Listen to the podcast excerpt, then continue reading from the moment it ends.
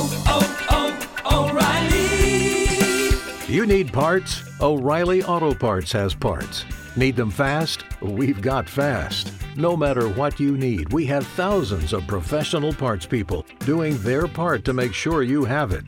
Product availability. Just one part that makes O'Reilly stand apart. The professional parts people. Oh,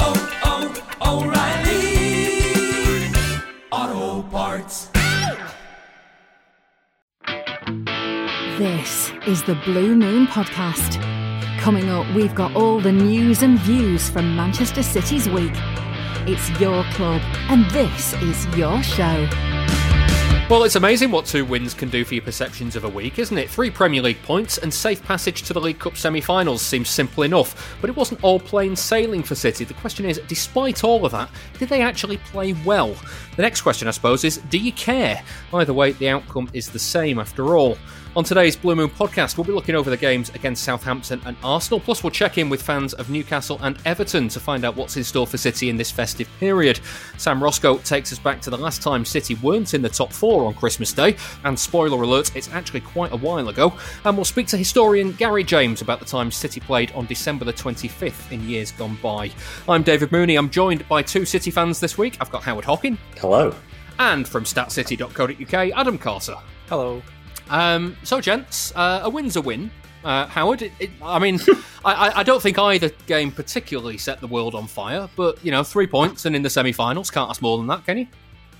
No, if I go in reverse order, the Carabao Cup, we don't have to play well.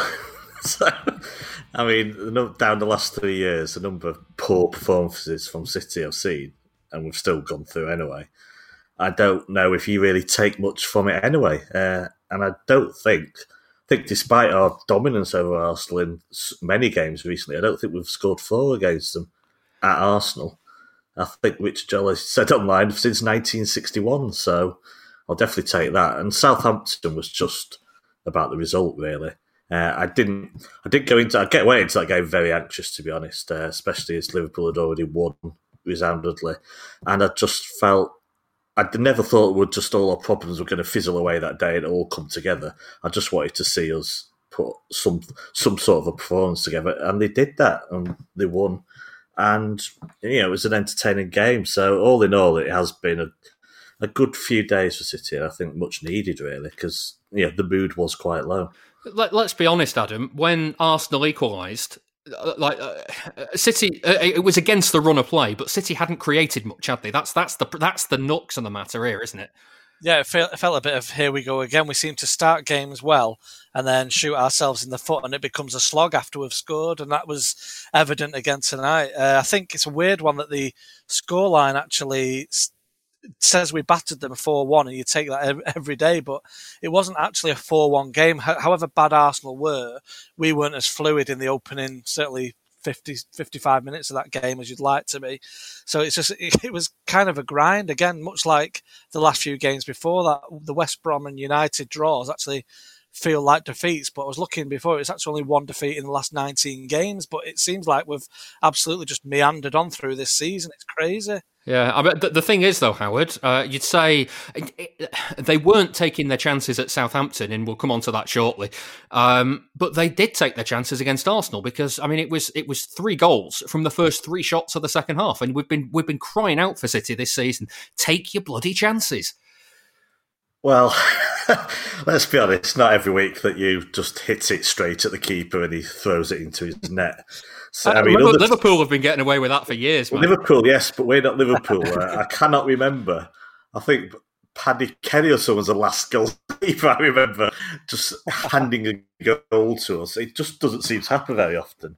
Uh, I mean, it's great that it's great stuff. However, it goes in, that, that's great that we obviously Jesus missed a, an excellent chance in the first half, but to have taken our chances, obviously glad of no VAR for Phil Foden's goal, but we took the chances. You know, it's just after that West Brom game still scars me that, or even the Southampton. Thank God we win against Southampton going into that 90th minute because we had players who were didn't want to shoot from three yards out. So it's really nice. However it happens, it's just really nice to see that four on the uh, on the scoreboard because, as you say, they took chances. couple of headers, was there? Uh, and kind of scored from the corner too. So plenty of positive to take from that. Yeah. And let's be let's be honest. Yeah, there was a bit of luck with one of the goals and whatnot, but again, Arsenal. Yeah, the commentary was bizarre on Sky for Alan Smith. It was just like Arsenal fan TV, but obviously less aggressive.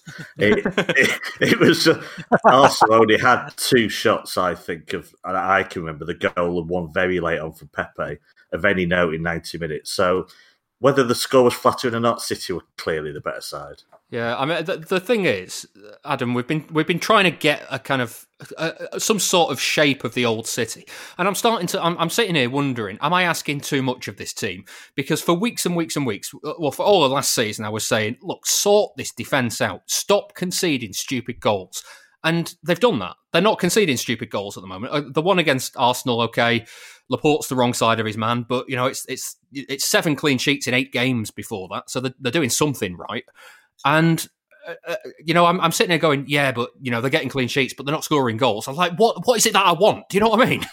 Yeah, and it's, it's it's weird how it's it's ended up seeming to cost us at the other end of the pitch. You can only have one or the other. Which one is it? Do you want clean sheets or do you want goals? Ideally, you want both, and that's how you win games. But I think we've been crying out since Kompany left for that, like you say, that sturdy defence, and Pep finally has got it right. I think it's probably the best defensive uh, stats you could have under Pep that we've had under Pep.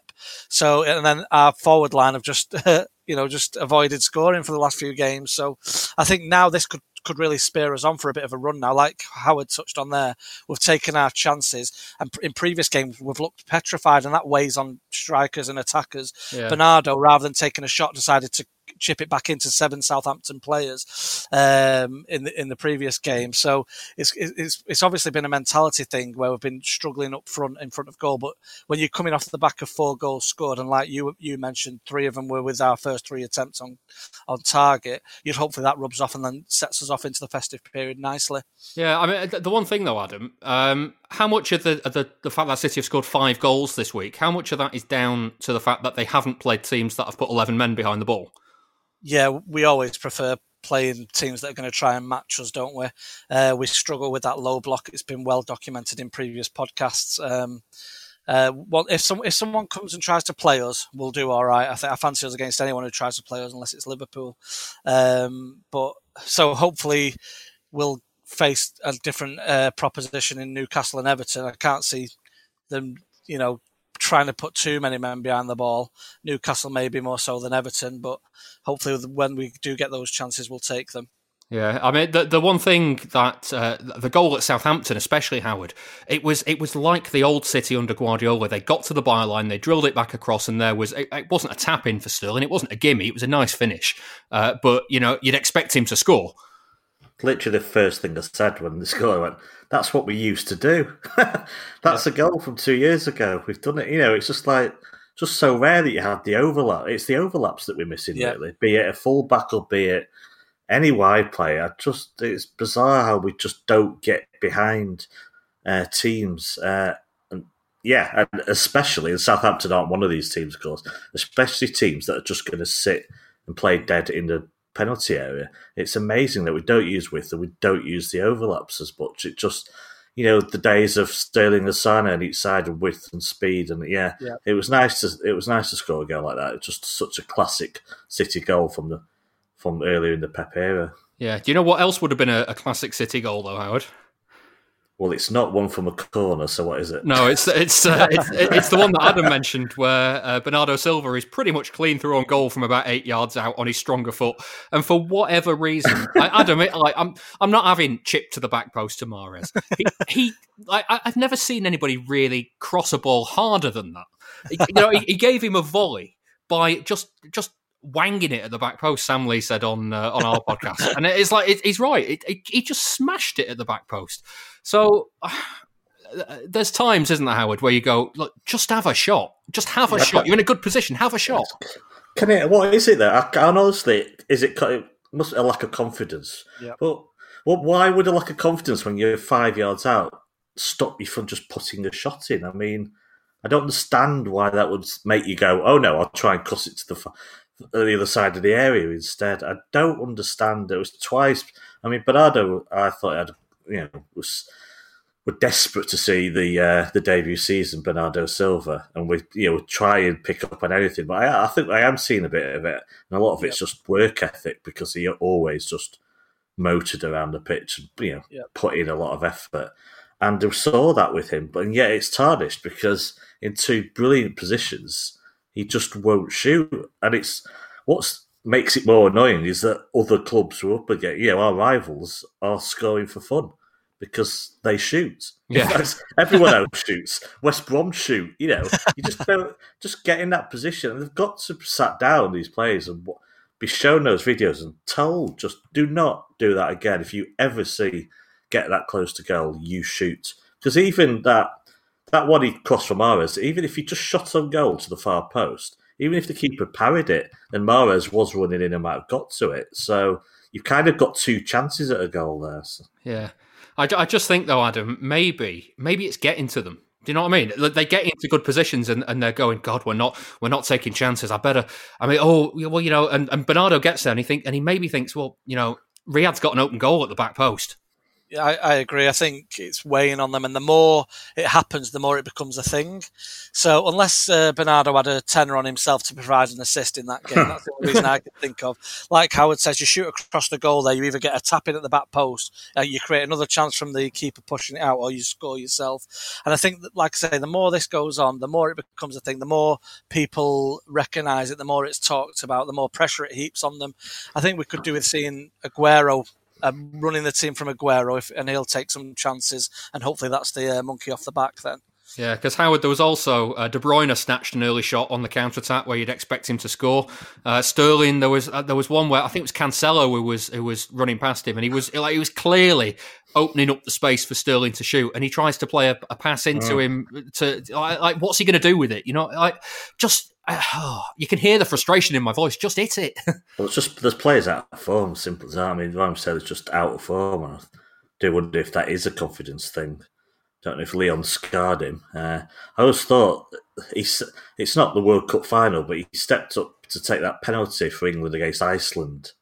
In was it in the summer? This year it's just a blur. yeah, I don't And I know. thought, well, and he stepped up and got the, you know, it, it proved to be the winning goal. I thought, oh no, not Raheem Sterling on a penalty for England. And I thought, well, that that shows his confidence doesn't falter. That the Lyon thing hasn't affected him, and you know everything's going to be fine.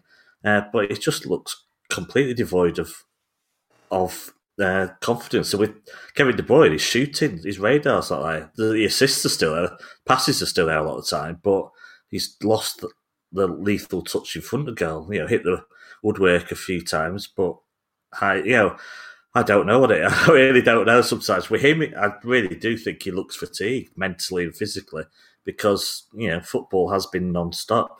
But with Raheem Sterling, I think it is more a confidence issue. Yeah, probably a good thing in that case that uh, that Sterling or and De Bruyne didn't make it onto the pitch against uh, against Arsenal. Then, really, Howard. Oh yeah, exactly. I mean, Kevin De Bruyne, I just want to see have a rest. Raheem Sterling, I'm not sure deserves a starting place right now. I mean, it's a temporary thing that we have no. You know, I was looking at Phil Foden tonight. I thought, God, he's having a poor game as well, and he's been out of form for a while. By the end of the game, he completely rectified that problem and was, you know, absolutely bossing it by the end of the game. I don't have issues about the quality of these players. It's just of the moment, really. You know, there's players that seem to be struggling, and I don't know if they're just tired or it's just the motivation in what is a very strange season in empty stadiums, and you know, some teams and some players deal with it better than others. I was going to mention Foden, uh, Adam, because the very fact, I mean, okay, it probably would have been VAR'd offside if it was in the league, but the very fact that he got on the score sheet against Arsenal is huge, isn't it?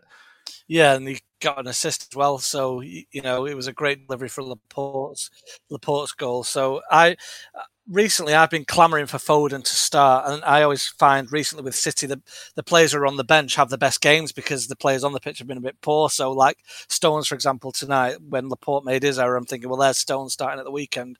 Foden the same when I've been clamouring for him to come off the bench, and he there's been a couple of games recently where he's not quite reached those levels. And again, I agree with Howard. I thought the start of tonight was another one of those games where Foden was a bit ineffective, but he grew into the game, uh, got his took his goal well. We're lucky without with VAR; it would have been chalked off. Um, and then his assist, like I say, was perfect as well. So he's having he's having more and more of an impact on games more and more often now. Foden, it's brilliant to see.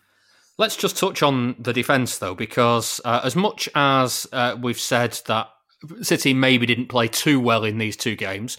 Um, Arsenal scored with pretty much their only chance, as Howard said. Uh, Southampton, I don't really remember Ederson having that much to do beyond catching a few crosses. So, Howard, uh, are you more confident in this defence at the moment? Oh God, yeah, uh, absolutely. Uh, we, we, don't say that, but it's not been. I mean, it wasn't against Southampton. I hate yeah that phrase, double uh, pivot. Uh, it's not always been that, but you know, just a more withdrawn midfielder sometimes alongside Rodri, and obviously the Dias effect of hit coming in, and John Stones just you know rebought just the John Stones of a couple of years ago. So I am, and to be honest, I think I've said it elsewhere. If Southampton played at home against any side in the league, and you know Liverpool, United, Chelsea, City, they would create some chances. They're an excellent side with an excellent manager who are absolutely flying at the moment. So the fact that they did have a few you know, sniffs at goal and the odd half chance, I'm fine with that. We can't get, we can't start thinking that you know any time the opposition have a chance, it's a disaster. I thought we contained them pretty well, to be honest. Uh, and it's just now it's just a case of you know, so kind of dealt with that. Uh, I mean, it was a club record that six clean sheets on the row. And, yeah, never you know, quite made it to seven though, did they? That's the thing.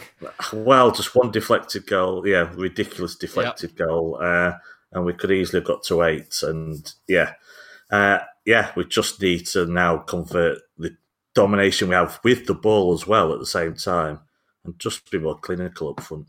Yeah. Uh, final question, uh, Adam. You mentioned it uh, a couple of minutes ago. Uh, is Laporte in a bit of trouble at the moment with City because he's he, again at fault, quite quite a bit at fault for Arsenal's goal. Can't really get in the team at the moment. Yeah, I've been overly critical of Laporte recently. I was I was disgusted with his error against Tottenham.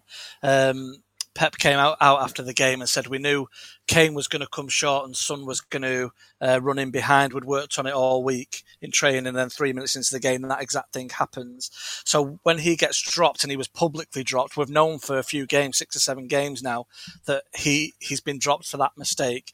When he does come back in, and because of Stone's uh, good form, every mistake that Laporte makes is going to be magnified. And I was I was looking when the cross came in for Arsenal's uh, equaliser to say, "Where's Laporte?" and it, obviously he was the wrong side of Lacazette. Then trying to get in front of him, and it, I think any other game, it, you know, in any other season for Laporte, you probably wouldn't be that harsh on him. But because the magnifying glass is on him so much now, it just it just uh, amplifies tenfold. And I don't think he's done enough with his goal tonight to warrant being back in the team ahead of Stone. So he's got a mountain to climb now, which is absolutely bizarre because last season and the season before he was one of the two best centre backs in, in, the Premier League. Yeah, it doesn't make sense, does it? I, I do think he was covering a bit for Zinchenko. He was. Back, though. Yeah. Uh, did, but he should always be concentrating on the guy that's in front of him, yeah. not behind. But that's the thing with Zinchenko; he, he's not a left back, and I think one of his weakest parts of his defending is drifting in and covering that far post for crosses that come in. And I think Laporte yeah. was wary of that. And I did think Laporte grew into the game as well because he hasn't played really. But yeah, it is very weird, isn't it? You know, considering that we start the season with him probably being one of the first names on the team sheet. So. Yeah. yeah, now can't get a game. Uh, it's funny, funny how things change in a couple of months, isn't it? With LinkedIn Jobs, we tap into a network of more than a billion professionals to help you find quality professionals quickly and easily for any role you need. Marketing wizards? Found them. Software engineers? Found. That project manager I could never seem to hire? And found. LinkedIn Jobs quickly matches your roles with candidates with the right skills and experience. In fact, 86% of small businesses get a qualified candidate within 24 hours. Post your first job for free and get started at linkedin.com slash spoken. That's linkedin.com slash spoken. Terms and conditions apply. Well, we always think of football's tradition being games on Boxing Day and New Year's Day, but as late as the 1960s, there were English League matches played on Christmas Day. City's record wasn't great. Obviously, it's City we're talking about, so obviously it wasn't great. Uh, I've been speaking to football historian Dr. Gary James to find out more about how the club has done on December the 25th in years gone by. The last one was in 1957 against Burnley, and you know, players like, you know, for example, Bert Trautmann we're playing in that game, Dave Ewing, um, Roy Little, that, you know, some of the names that people will be familiar with, you know, certainly Bert Trautmann, obviously. Um, and so, yeah, it's living, it's, it's certainly living memory. In fact, Bill Leivers, who played in that game, is, is still alive and, and, and so on. So it, it's something that, um, I like you. I always think of oh, Christmas Day. It's, it's like a Victorian postcard or something, or Christmas card or something. You know, a snowy scene and a few people in long um, sort of shorts playing football with big heavy jerseys on and stuff. But but no, it's living memory. Now that one in in uh, 57, 58, uh, we lost. Um, which we tended to do on Christmas Day, unfortunately. But this was sort of typical of the way the Christmas games used to work because you'd play home or away on Christmas Day. And then the next day, quite often, you'd play the same team again at the other ground. So the last Christmas Day game was against Burnley at, at, at Turf Moor, um, which wasn't a happy place for us. It was a you know two two one defeat. And then the next day, Burnley came to Maine Road and we beat them four one. Um, the crowd for that game was just well forty seven thousand two hundred eighty five. So you know these were quite often were perceived as as big, important sort of derby matches as well. I, am just looking at, uh, at the teams that City have played on, on Christmas Day because I, I always in my in the back of my head I always thought it'd be it'd be a lot of local derbies just because of, of ease of travel and that sort of thing. Um, but there's some there's some decent trips in there that City have made. I mean, there's uh, there's a trip to Chelsea in there a, a couple of times. In fact, Chelsea they've uh, they, they, went there twice. Um, you know, Plymouth had to come to Maine Road as well at one uh, one year.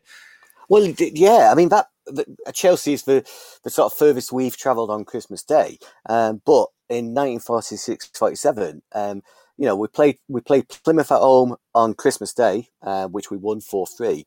And then the next day, we're actually away at Plymouth. So um, from what I, remember, I did some research about a few years back, and I think the two teams actually travelled down to Plymouth together on a on a train overnight, maybe uh, you know, on, on, on, after on Christmas Day. So it's bizarre, isn't it? You know, now we talk about. Uh, uh, not just this year, but most years, you know, over the Christmas period, you don't you expect a lot of travel to shut down. Boxing Day is a nightmare to, to get, or usually a nightmare to get anywhere. Um, and certainly Christmas Day was out of the question trying to get anywhere. But these football teams, at a time when there wasn't widespread sort of coach travel or anything like that, are, are expected to travel from one end of the country to the other. Let's go all the way back to, to City's first uh, Christmas Day game uh, back in 1896. Uh, and again, it was uh, uh, looking at the local derby nature of it all. It was Manchester United for, for three of the first, what, five, uh, first six games so? Yeah, well, the, the very first one was in 1896, and we we lost two one. It was at Bank Street, which is um, for anyone who doesn't know, it's actually next door to where the velodrome is now there's a, a bmx centre and that was basically where united's ground was in 1896 um, and yes uh, we lost that one but but the interesting thing about that was because it was obviously a local derby and so it was by far united's biggest crowd of a season it was 18,000 which was described as being enormous for United at the time, and it was certainly bigger than any other crowd United had that season. Um, but the the the, as- the main sort of aspects of that when it was reported, like uh, years ago, I, I was doing some research on derby matches, and we struggled to find a detailed match report of that game because it was Christmas Day. But what we did find was comments in the in the newspapers for the rest of that week talking about how um, the crowd was so huge. Obviously, it's only eighteen thousand, but for the time it was huge that people were on constantly getting onto the pitch and it was, you know, it was difficult. People couldn't watch the game because fans were all over the place and all sorts of, you know, chaos, chaotic scenes. But Joshua Parlby, who was a member of the league management committee, but more importantly, from our point of view, was an ex City manager and was a director of City, but was supposedly attending the game as a member of the league management committee. He ended up making an announcement to the crowd, and he basically said that if you do not get off the pitch the game would be post, but would be abandoned. I think he said would be abandoned, and Newton Heath, which is Manchester United, would have to suffer consequences. now, this happened after City were losing. So I can't help thinking, Josh was thinking, do you know what, we could actually save today by uh, abandoning this abandoning this game. We'll get the City fans on the pitch, yeah.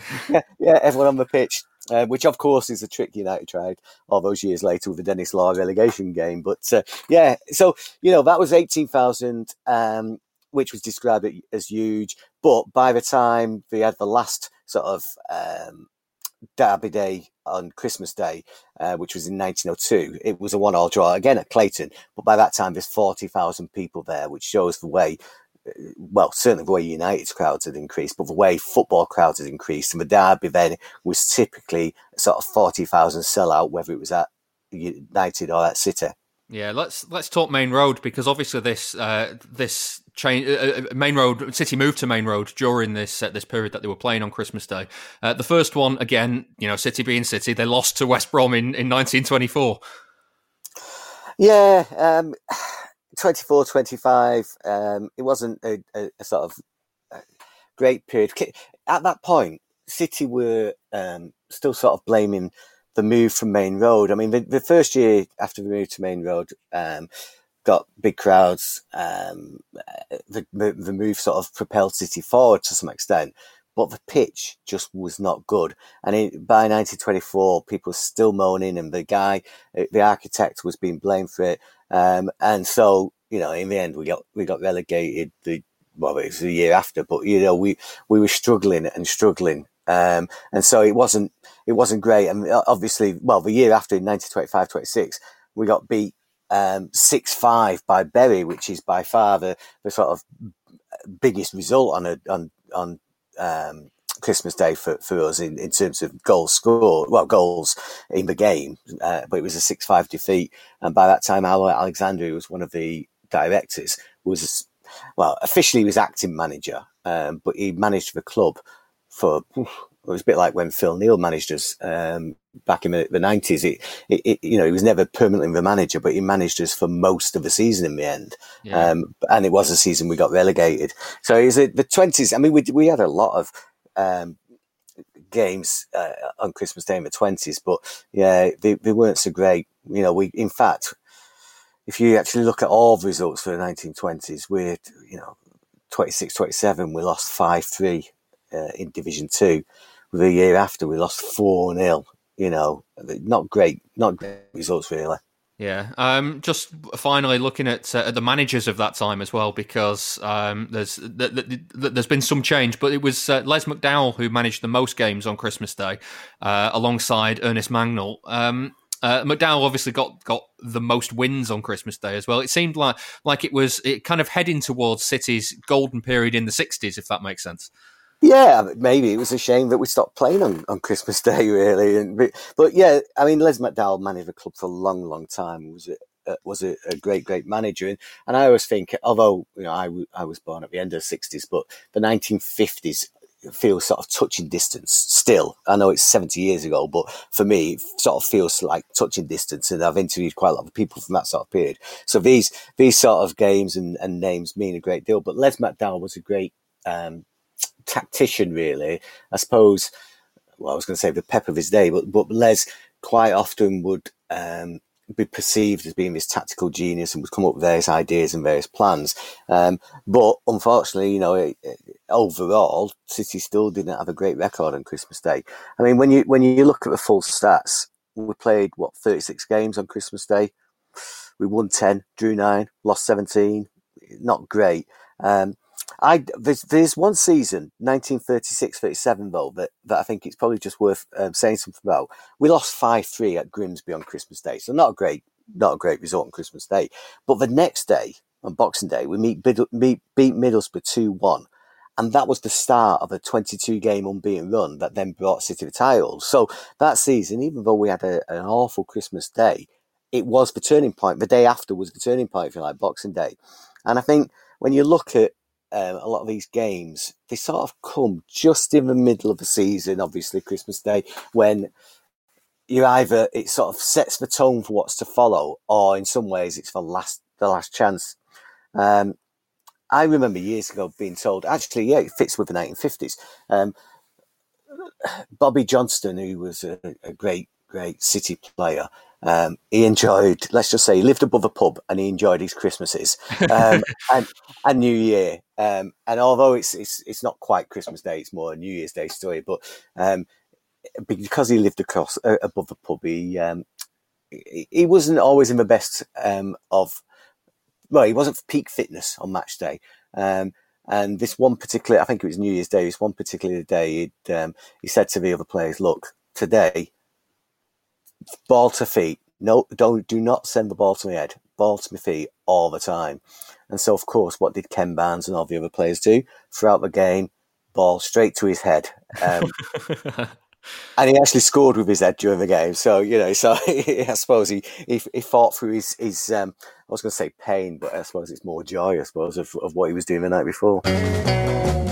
For a pledge of $2 a month, you can hear our weekly bonus show on a wide range of city topics. There's more details on patreon.com forward slash blue moon podcast. That was Gary James speaking to me about City's performances on previous Christmas days. Uh, uh, all the data for that interview came from uh, you, Adam, statcity.co.uk if you want more information. So thank you very much for that. It was, uh, it was fascinating.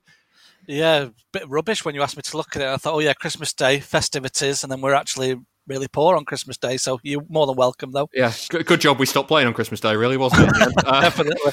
Yeah.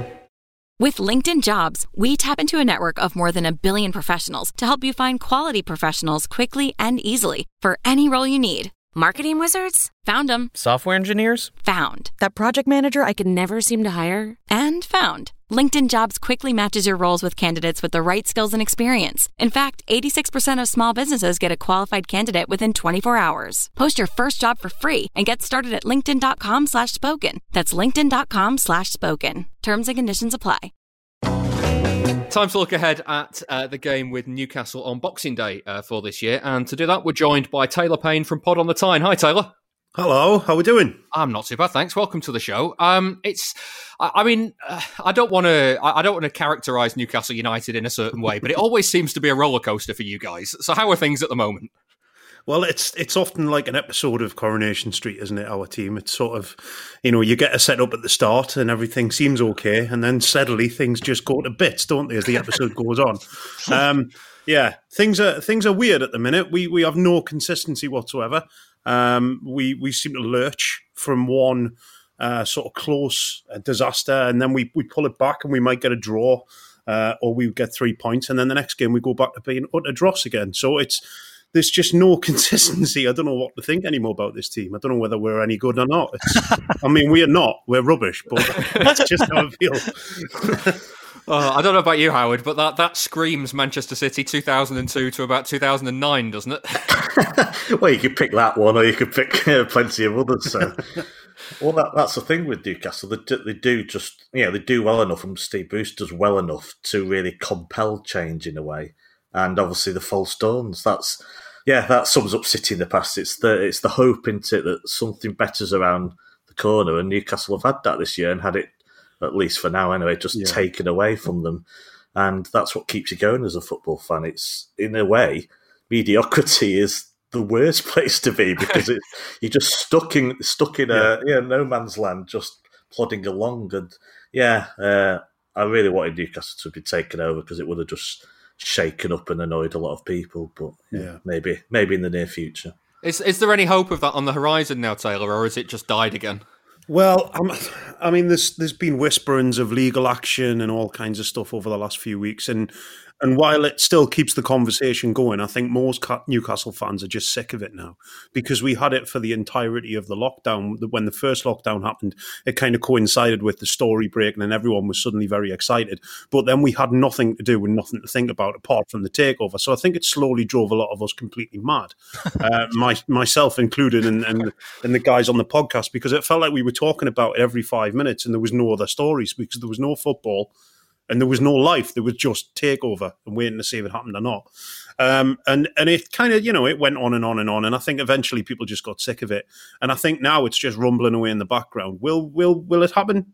I, I think it's the, the daftest question in the world because I don't think anybody knows. I don't. Mike actually doesn't even know at the minute. Uh, but I agree completely with what you said before there that it would have shook the tree massively, and I think there's an awful lot of people stand to lose an awful lot if Newcastle get taken over. And one thing we know about people who have a lot is that they don't like to lose it. So you know, we, we, we'll uh, we'll see what happens with it. But you know, fingers crossed. I mean, it wasn't for me. It wasn't the, the best situation anyway because I wasn't overly uh, keen on the the people who were taking us over or who were uh, reported to be taking us over, and, and, you know some of the stuff that goes along with them. Um, but if you look at it from purely from a football fan's point of view, you have to say, well, it's uh, it's what the club needs. The club needs an influx of cash, and it needs it needs a bit of direction. And at the minute, it hasn't got that. So yeah, I mean, I mean, the, the, the story for a long time with Newcastle has been uh, kind of like the Newcastle fans against Mike Ashley. Where where yeah. is all that at at the moment? Is I mean, how's the feeling at the moment? I think we've just kind of shaken hands and called it a draw. I think we've kind of went, you know, you're not going to win, we're not going to win. We might as well just leave this until somebody else comes along with the money. Um, I think most Newcastle fans realise that the problem, the root problem at the club, is Mike Ashley. I mean, you can blame Steve Bruce for the uh, and the players for the week to week performances and how the team are set up and all that kind of stuff. But ultimately, if it wasn't for Mike Ashley, Steve Bruce wouldn't have a job, or he would, but it wouldn't be at Newcastle United. Um, so I think you can. You, we still we still feel like Ashley is at fault for a lot of what's gone on in the club in the past and, and currently, uh, but I think we realise now that it's never going to change, uh, and he is just the way he is. He's not going to suddenly become this, you know, this benevolent uh, benefactor of mil- billions of pounds and just say, right, go out and buy buy whoever you want and do whatever you want with the training ground and do whatever you want at the stadium and, and I'll just fund it. He's not that kind of guy. So we have to realise that that's not going to be the case until he goes. Um, but we need a buyer. That's the thing. That's always been the issue with this. Is that yeah. you need somebody to come along who's got the money to do it.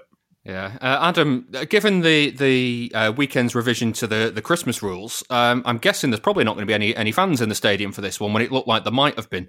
Um, is that going to make a difference for you? Were, were you were you planning to, to apply for the tickets or anything like that? I wasn't. Um, I'm waiting for everyone to be back in, kind of one for all and all for one approach. Um, but there'll be a lot of disappointed people for sure. The rule changes, you know, at the last minute.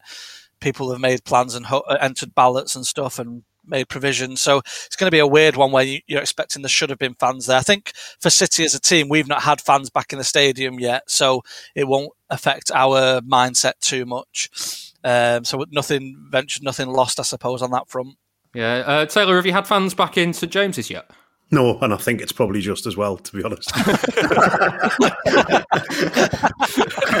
would, anyone, would, anyone, have applied for the ballot?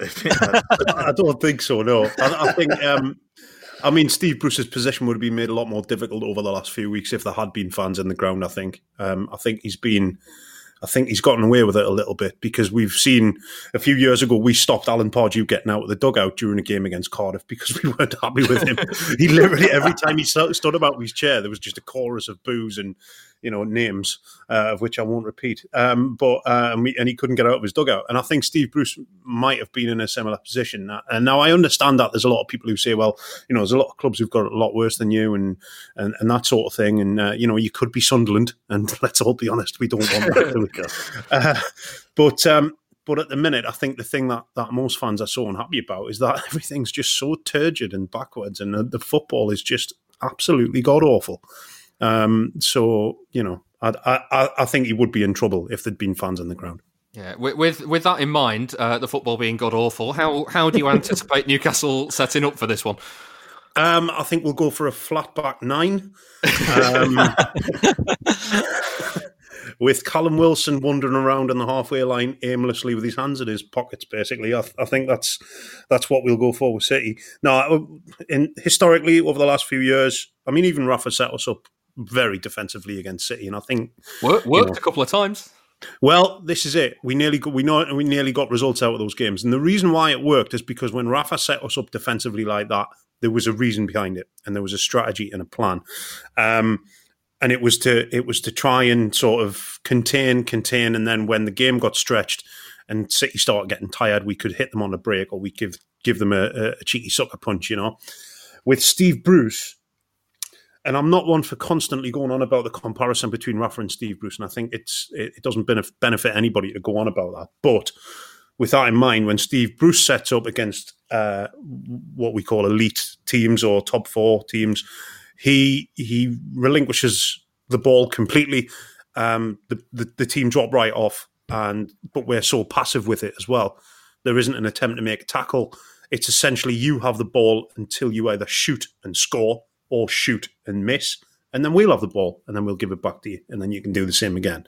So, which which is the reason why we faced more shots than any team in the league. Why Karl, Karl Darlow's made more saves than every goalkeeper in the league.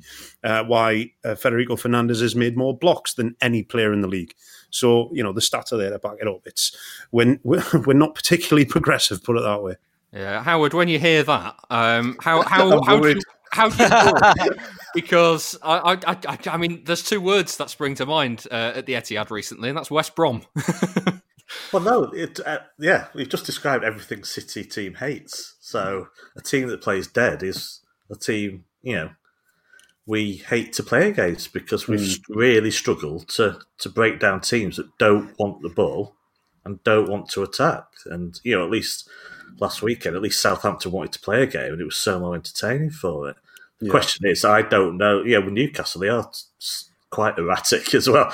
Uh, that's that's a nice word for it. Yeah, yeah. well, it's the discipline needed to do that. I mean, I don't think it's that difficult to do. That's what where City's problems have come from. That so many opposition teams find it quite easy just to sit in that area and play passive. Yeah. And if Newcastle do that, then if City get an early goal, it's you know it's different in a way though probably thought that when we scored in the first half against West Brom. But if we don't, then it just becomes a problem again. I mean, it's it's obviously one we should win easily, uh, especially with all these clean sheets under you know, our belt. But if that penalty, if the opposition penalty area is just full of players for 90 minutes, then well, we've been here many times before. And yeah. it, can see it being another frustrating night. Yeah, Adam, do you, uh, do you get that sense that other teams sometimes sense an opportunity at, at, City at the moment? If they can keep things tight and compact, City can just they can have shots for fun from the edge of the box, but they're going to fly high, wide, and handsome all the time. Yeah, I think we're really easy to play against if you set up like that. If you don't want anything from the game more than a draw or to snatch a sucker punch, oh, we're really yeah, we, are really easy to sit back against. Where we we lack that killer instinct in front of goal. We've seen petrified to take a shot, and it will be limited to snapshots from outside the area that go high and wide, like you say. Um, so yeah, I don't think if, if Newcastle want to come and play that game, I don't think they'll have any problems doing so. Yeah, um, Taylor. Let's uh, just a, a look at, at, Newcastle's team. You mentioned Callum Wilson. Uh, who are the mm. who are the players that are likely uh, if if to, to get that if there's going to be a sucker punch? Who are the players that that City need to watch out for? Well, Callum Wilson's the obvious one. I mean, he's he, he's scoring goals. Um, a lot of them are penalties, by the way. But you know, in order, to oh, we can give them away. We can give them yeah, away. Yeah. Guaranteed gift wrap for that. I mean, the amount of penalties in the league this season's been mad, hasn't it? Since the since the start of the season. But it, you know, if in order to get a penalty, you have to be in the opposition's box, and that's not that's what we're not very good at. so it, it is tough to do that. I mean, um, we have some pace. Um, we have some players who are very direct. Um, and depending on the midfield that he plays, if he plays Jonjo Shelvey in there, who you know we all know has got a good range of passing, even though he can be slightly uh, what's the word? What's the polite way of saying lazy? Well, he's lazy, isn't he? Let's be honest. yeah, he's lazy. Um, so we, you know, we we have options there. I don't think Saint-Maximin will play, which is a shame because he's probably one of our brightest sparks, um, but he's been very inconsistent. Um, but we still have a lot of players suffering from the after effects of, of COVID and stuff like that. We've we've seen players breaking down with fatigue and having to be substituted not very long into games. Fede Fernandez the other day had, had that problem. I, do you know what? It, it it's anyone's guess of what team will be able to put out, but Miguel Almiron could cause some problems on the break, but he seems to be able to run in a straight line and nowhere nowhere else. Um, as long as he's got an open pitch in front of him, he's like you know when you see people doing the land speed record, so they have to have like 15 mile of straight track ahead of them. yeah, he's like that. He's put the ball in front of him, he'll run forever, but ask him to turn a corner and he's knackered. So I don't know. It's it's it's a tricky one for us, but if we get a chance, Callum Wilson's always there, and there's always a chance he takes it as long as it falls to him. If it falls to Joelinton, the ball ain't going in the net. Unfortunately, that's just the way things are. Well, we've uh, we've got a charity bet on the show coming up a bit later on. Uh, give us your score prediction. I'll uh, I'll let you have mine. Um, three 0 City. Three 0 City. Uh, Taylor, that's that's wonderful. Thank you very much for, for joining us today. Thanks for having me on. Merry Christmas, lads. I hope you have a good yeah, holiday. You too. Yeah, same to you. Yeah. And that brings us to the game with Everton on uh, Monday night. I'm joined by Dave Downey from the Blue Room. Hi, Dave. Hi, Dave. You okay? I'm not too bad, thanks. A bit of a nosebleed for you guys at the moment, isn't it?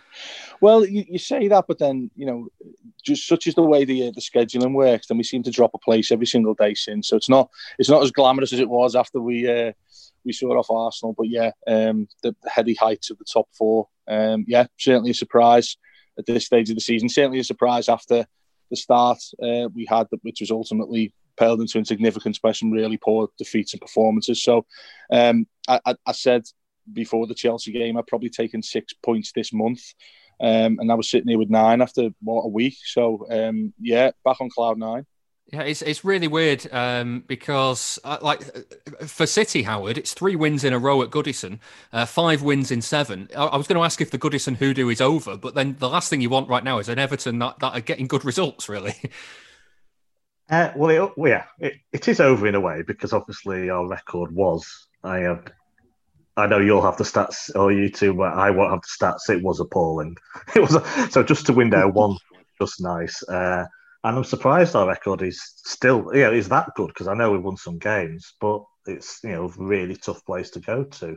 So, I, to be honest, I don't think that really counts. Yeah, what happened one year, two years ago, just counts for absolutely nothing when we play him next week. It's it's going to be a tight and very interesting game, I think. So yeah, it, it, it helps a tiny bit that we have been there and won there, but of course, in the current climate, it counts for little anyway.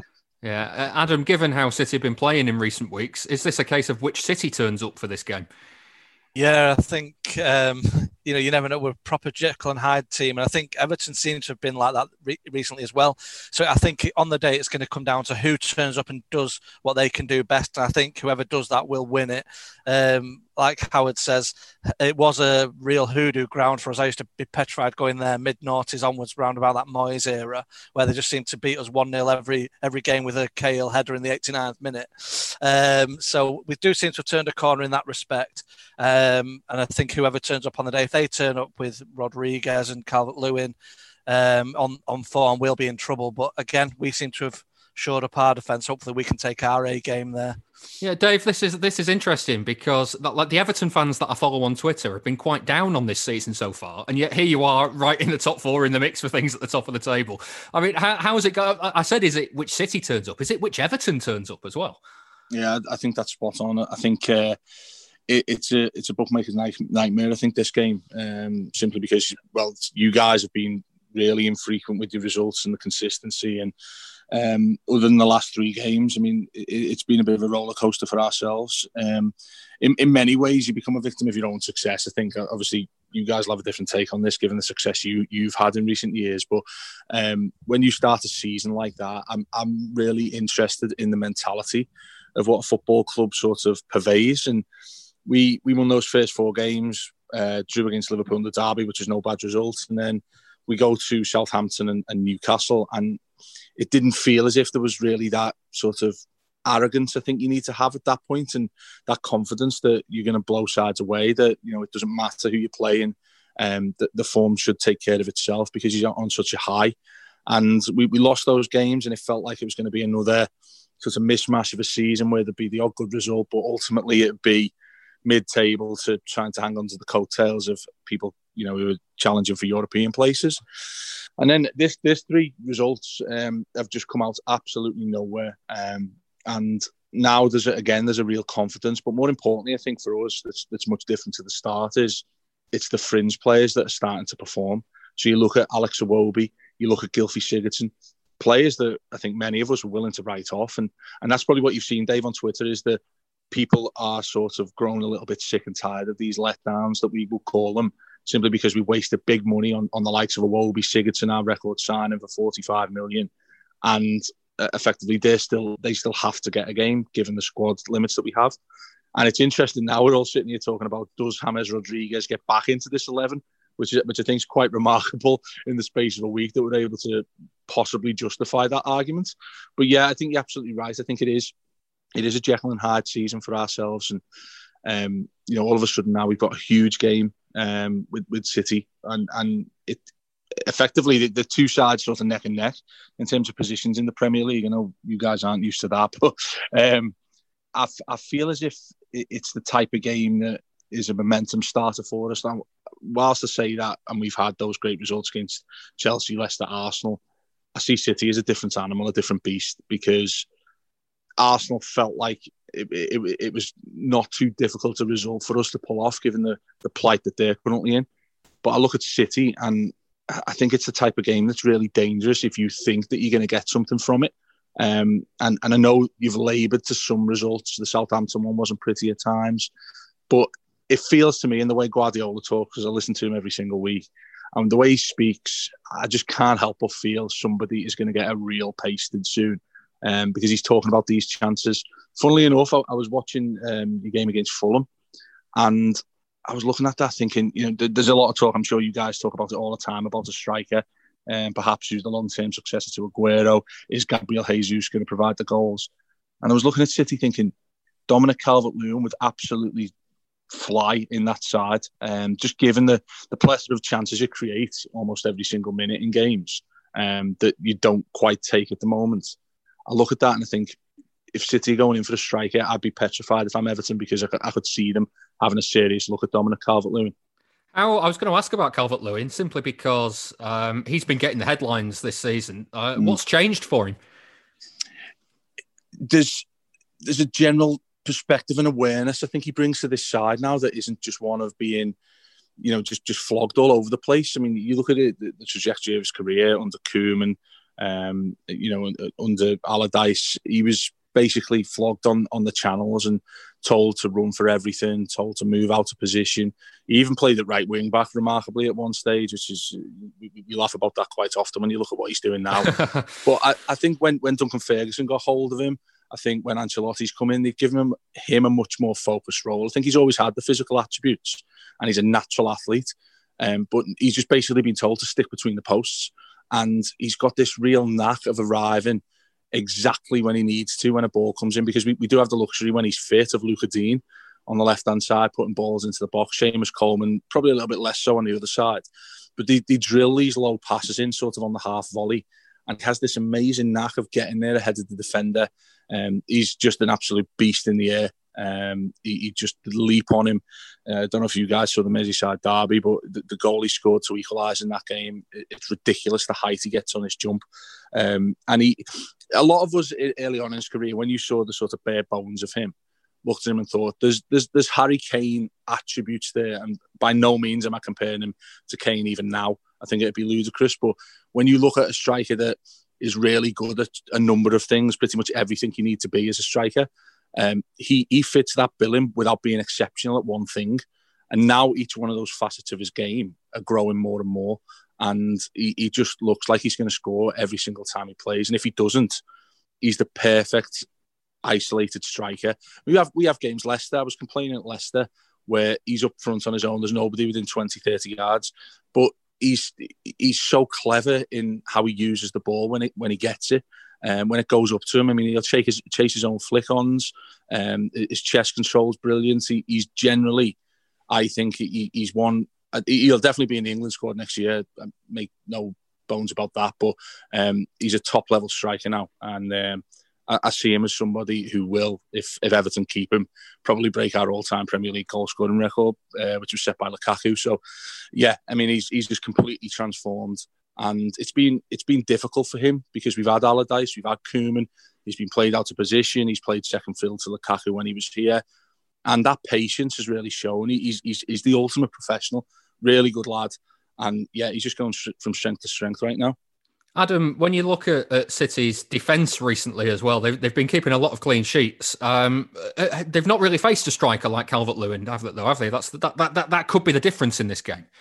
Yeah, definitely. I remember a couple of seasons ago, Calvert Lewin came on at the Etihad, and we couldn't live with him. He came on, I think he scored, and then he gave Otamendi, I think, a torrid time. So uh, that movement that uh, Dave mentions there, he is a, a real threat.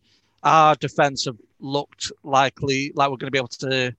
We're, we're, we're, we're going to be able to cope with a defender like that because of how uh, uh, John Stones will probably want to get one over on his old club as well. So there'll be that personal battle there between those. So I'm sure they know each other.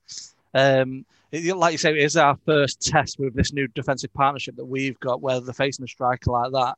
Um, we've certainly, you know, defended the box well. Whoever's been arriving at it, we've not given up many clear cut chances with this new partnership of Dias and Stone. So if it is that, and you've got to think the amount of games around the Christmas period, will we even see a, a settled back four, or certainly a settled centre back pairing, to then have to deal with? I'm sure it'll, it'll feature in Pep's mind, uh, Calvert Lewin, how we're going to deal with him. And you've got to think on current form between the striker and those our defenders, it'll be a epic battle. But I hope we come out on top, and I'd fancy us. I think John Stones might just want a personal battle with uh, Calvert Lewin that day. It's it's funny, Howard. Um, uh, when you when you think of going to Goodison and, and, expecting tight games in the past, I mean, in a weird way, I don't think I've ever expected a game as tight as this one's going to be. Does that make sense? No, uh, you expect goals basically because, as you say, one goal conceded in eight. We're struggling up front, so we've had to sort the defence. Otherwise, I don't know the, how much the two are linked. I, I, I, don't think they're directly linked. I don't think we sorted the defence and it's made us miss loads of chances. Uh, there have been games where we just haven't created much, but we have now reverted back to creating chances and just missing them and not wanting to shoot in front of goal. So I do. Th- I mean, trying to predict this season has been impossible. I, I, mean, just look at Everton. You know, after that start, and then they tailed off, and I thought, and my thoughts earlier with Everton was they've got a cracking first eleven, but I'm not sure about the depth. But as Dave said, you know the the more peripheral players are putting in performances now, and both teams play at eight o'clock on the Saturday. So 46 hours after that ends, they'll be playing again. So we're really into the unknown with this game because both teams will have to pick probably two different teams over that weekend, or at least make four or five changes. So we've no, we can't really predict who's going to start the game for both teams. So saying it be tight, I do expect it to be tight at least in the first half because I think City will want to dominate the ball and just not give anything away. But you just don't know which players are going to walk out onto that pitch. Mm. And predicting stuff this season is just impossible. I mean, we can say, yeah, it'll be a tight game, and then it'll just be a 5 all thriller. So, knows, to be honest. Yeah, Dave. Um, looking at, at, how Everton are likely to set up for this one, like Howard said, it's yeah. it's almost impossible to predict anyway. But but have a go at it. Are, are, are you likely to, to, to, press at City and and uh, uh, and try and put them under pressure, or are you likely to, to kind of sit back and, and try and keep things tight?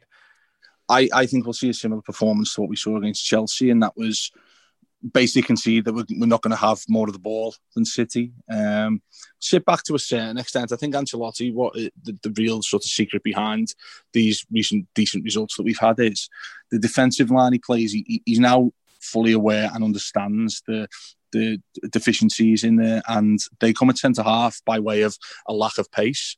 And the the real interesting one for me was the Leicester away performance. Um, because for years Jamie Vardy's been the scourge of when we've gone to the King Power.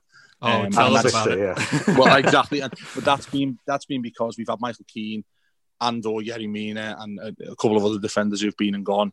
Generally, are quite slow, but there's been an insistence on the manager of the day to play a higher line. So Vardy can just play on the shoulder, and you, you know the rest of the story, don't you? When he gets in behind, um, uh, last week against Leicester, um, he decided to drop them a little bit deeper. I'd say about ten yards deeper. And Vardy didn't get a sniff. Um, the, the, real threat, and he, and he, came from set pieces for Leicester, um, from, from from corners mostly. Um, he actually missed the sitter from a set piece, but there was none of that running in behind. There was none of those balls down the channels. Um, it was shored up, and there's a player for you guys to, to, seriously watch if he does play, and I expect him to at left back. Ben Godfrey, uh, he's been sensational. Uh, 26 million pounds from Norwich in summer he's just been a revelation. Um, he can fit in in any area across the back four. Uh, can even play defensive midfield, but he's been in at left back with Lucas Digne being absent. And this guy, I mean, his pace, everything about his game. Um, he's one of those players who does the basics sensationally well, um, and and he's been a real star in that back four it's interesting because it feels very negative to say this, but we've played four centre halves in the back four because Seamus Coleman's been out, so we put Holgate in there, and like I said, Godfrey's been in for Luca Digne and Keane and Mina. Um, Michael Keane, by the way, starting to look every bit of the defender that we bought four years ago. Uh, he's really come to the fore, and he looks every bit a leader as well. Um, he's been fantastic, and I think Ancelotti's now got to grips with the best way forward for Everton, whilst they haven't got rampaging fullbacks in the team is to be as rigid and as structured as they possibly can in that defensive mould. and a lot of the game happens in front of them. The defenders are more comfortable with that. Um, they shouldn't lose a header when you look at like six foot five, six foot six with Mina and Keane. So the real secret is, is, is him being drop, being able to drop that line. And then we've had Allan, who hopefully there's a chance he'll be fit, probably not, but it'll be a Davis and Doucouré or Andre Gomes and Doucouré in the midfield. Uh, Doucouré's been another great, great signing for us. I think Hammers will come back in. It'll be James or Iwobi on the right, Richarlison on the left, and uh, Calvert-Lewin up front. So it'll be a 4-3-3 that can sort of be be quick in the transition and get more men behind the ball should it need to. Um, and Everton will play up to Calvert-Lewin all day long and try and get bodies in and around him. So I, I, expect Everton to sit back. I expect City to have most of the ball. Um, but I think on the counter attack, Everton could cause some real damage. Yeah, well, it's uh, it's. I, I, think the, the battle there in this game is going to be City's defence and Calvert Lewin. I think that'll be yeah. that'll be the key one, in, in, indeed. Um, Dave, before we let you go, let's have a prediction for the game. We do a charity bet a bit later on, and I'm crap at it, so I'm going to give mine to you. oh God, um, I think it'll be one-one. Um, I think, and, and I bite your hand off for that, by the way, because I think City are just, if you let your guard down against this City side, I still think they've got the ability to pummel you. So uh, I'm going to go one-one. Cheers, Dave. Thank you very much for being part of the show today. No, pleasure, guys. Thanks so much. Well, it was close, but no cigar on the charity bets for this week, so let's try and put some cash into the kitty at Christmas. Each of the panel has got a £10 correct score single from William Hill. The winnings are going to the Christie Hospital in Manchester. Uh, two games, Newcastle and Everton. We heard from uh, Taylor that he's predicting a 3 0 win for City against Newcastle, which is 5 to 1 and £50 if he's right. Uh, Howard, what are you having? I'm going to go, fancied that, but I'm going to go 2 0 to City, yeah. Uh, a fun- functional victory. A functional 2 0 victory is 11 to 2 and £55 if you're right. Adam, what you having? I'll go 1 0 City and I'll throw in Sterling first goal. Uh, we can't have first goals, I'm afraid, but we can do 1 0. Uh, that's 17 to 2 and £85 if you're right. Uh, Dave Downey, uh, we just heard a minute ago, said uh, it would finish 1 1 at Goodison Park, which is 7 to 1 and £70. Uh, Howard, what are you having for this one? Obviously, being on the eggnog because I'm being brave here. I'm going 2 1 to City. So. Uh, a brave 2 1 City win is 13 to 2 and £65 if you're right. Adam, where's, uh, where's your money going? I'm going a bridge too far on that one, 2 all. 2 all is 14 to 1 and £140 if you're right on that one. Uh, you've got to be 18 or over to gamble. Prices can change. And for more information on responsible gambling, have a look at begambleaware.org. Now, this season is only the third time since the Sheikh Mansour takeover that City will spend Christmas Day outside of the top four. Of course, this time there are some mitigating circumstances. They've played fewer games than in previous seasons, and the table is still taking shape. On top of that, City still have a game in hand on many of the teams above them as well. Nevertheless, they're outside the top four, and it's a long time since that has happened. Here's Sam Roscoe to explain more.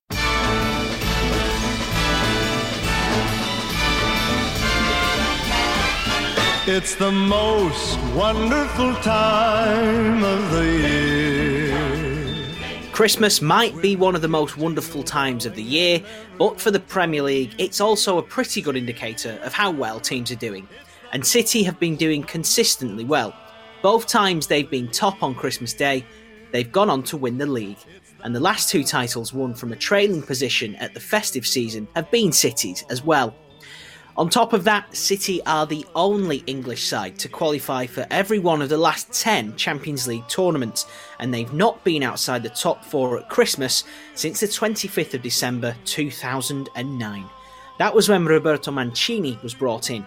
After a record seven consecutive draws, left the club in eighth. I stayed in Inter Milan for four years and I won seven trophies in four years. And uh, the end of the season, it's like me this is our job. You stay in a club uh, for many years, sometimes two years, three years. It depends. I don't know, but uh, I don't. I don't want uh, look look back because I stay here for to train. I, I I think and I hope to stay here for many many years. His first win in his first match against Stoke on Boxing Day took the team up to sixth. It was his first experience of a packed Christmas schedule. In Italy, this is impossible to to games in three days, but uh, for England is a, is a normal situation. Uh, but now we we must think after we recover for one day, and after we we think the the match involved. He went on to beat Wolves and Blackburn in the next two matches too, taking City up to fourth.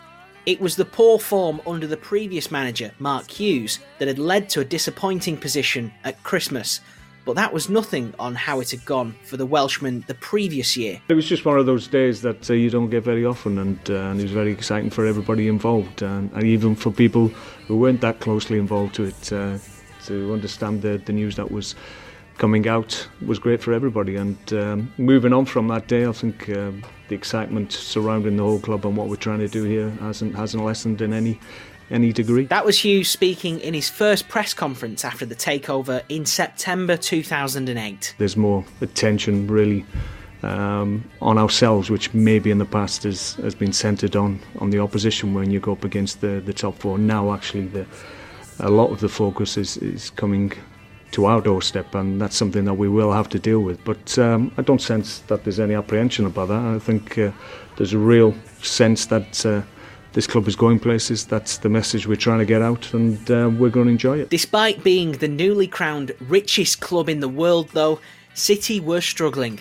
Five wins in their first 18 matches, two of them before the takeover had even happened, had left City in the relegation zone on Christmas Day. It was the first and so far only time City have been in the bottom three on December the 25th. After a run of just one win in eight games, City travelled to the Hawthorns. Moore wants it back. Moore gets it back. He's never scored for West Brom. He has now. Maytag trying to get a touch onto that. A little bit of confusion as Caicedo backheels him, and it's gone in. What a remarkable goal that is. That now going for it.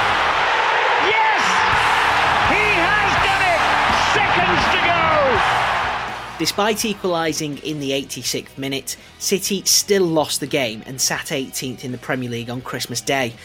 A run of 10 points from the next possible 12 saw them move up the table, but they missed out on any European football, finishing 10th. Ever since that season and the one after, City have both been in the top four at Christmas and they finished in the top four as well. This year they've had five or six games less than normal, so there's longer than usual to go and they've a game in hand too.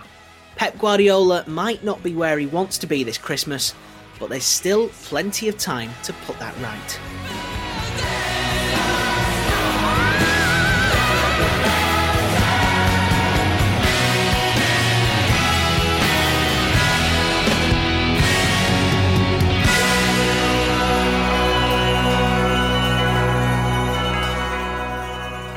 Hi, it's Nicky Weaver, and you're listening to the Blue Moon Podcast.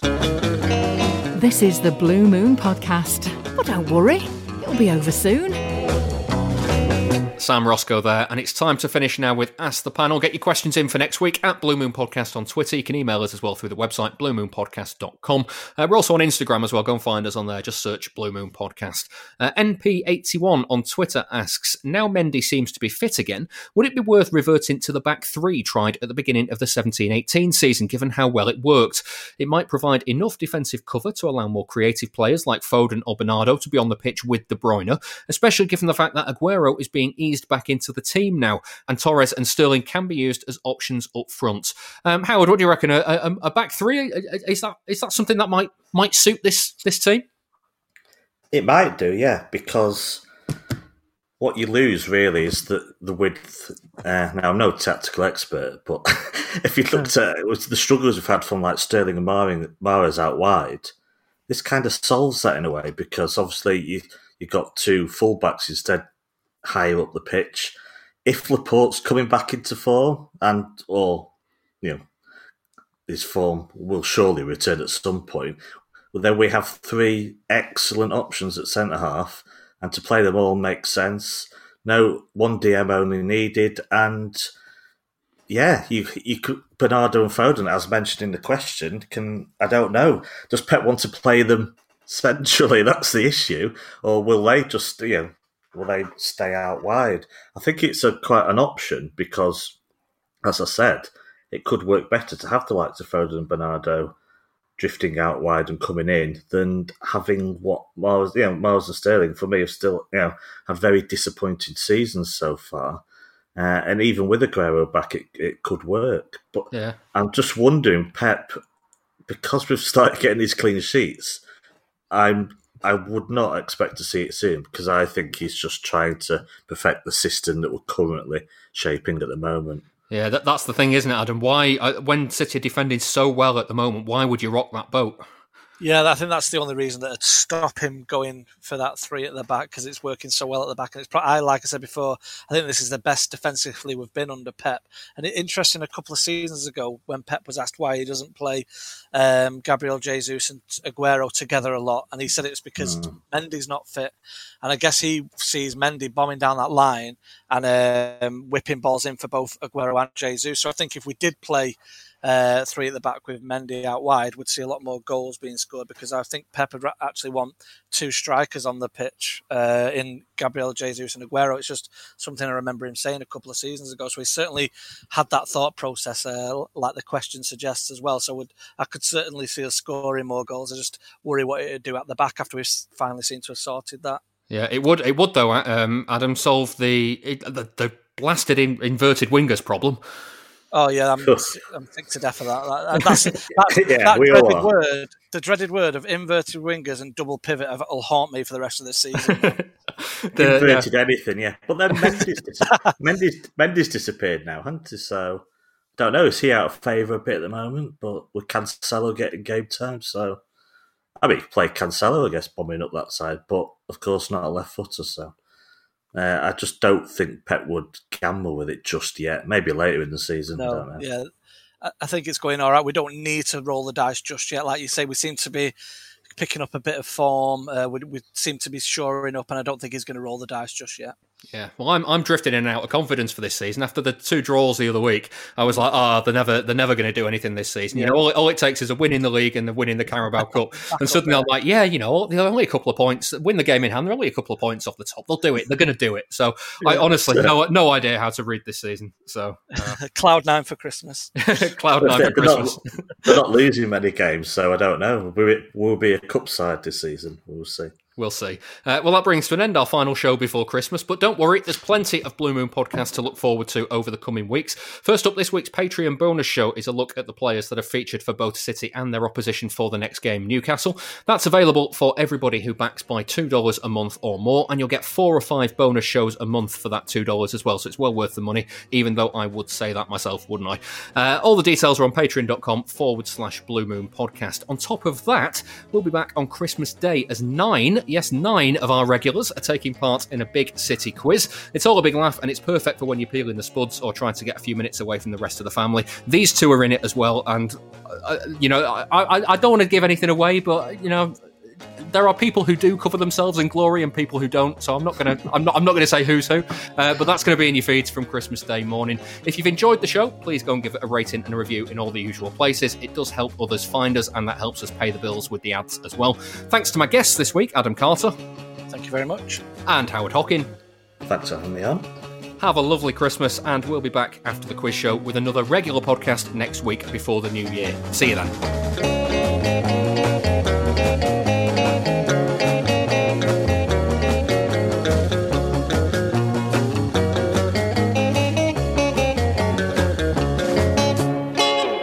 Was the Blue Moon Podcast. Please support the show. Patreon.com forward slash Blue Moon Podcast.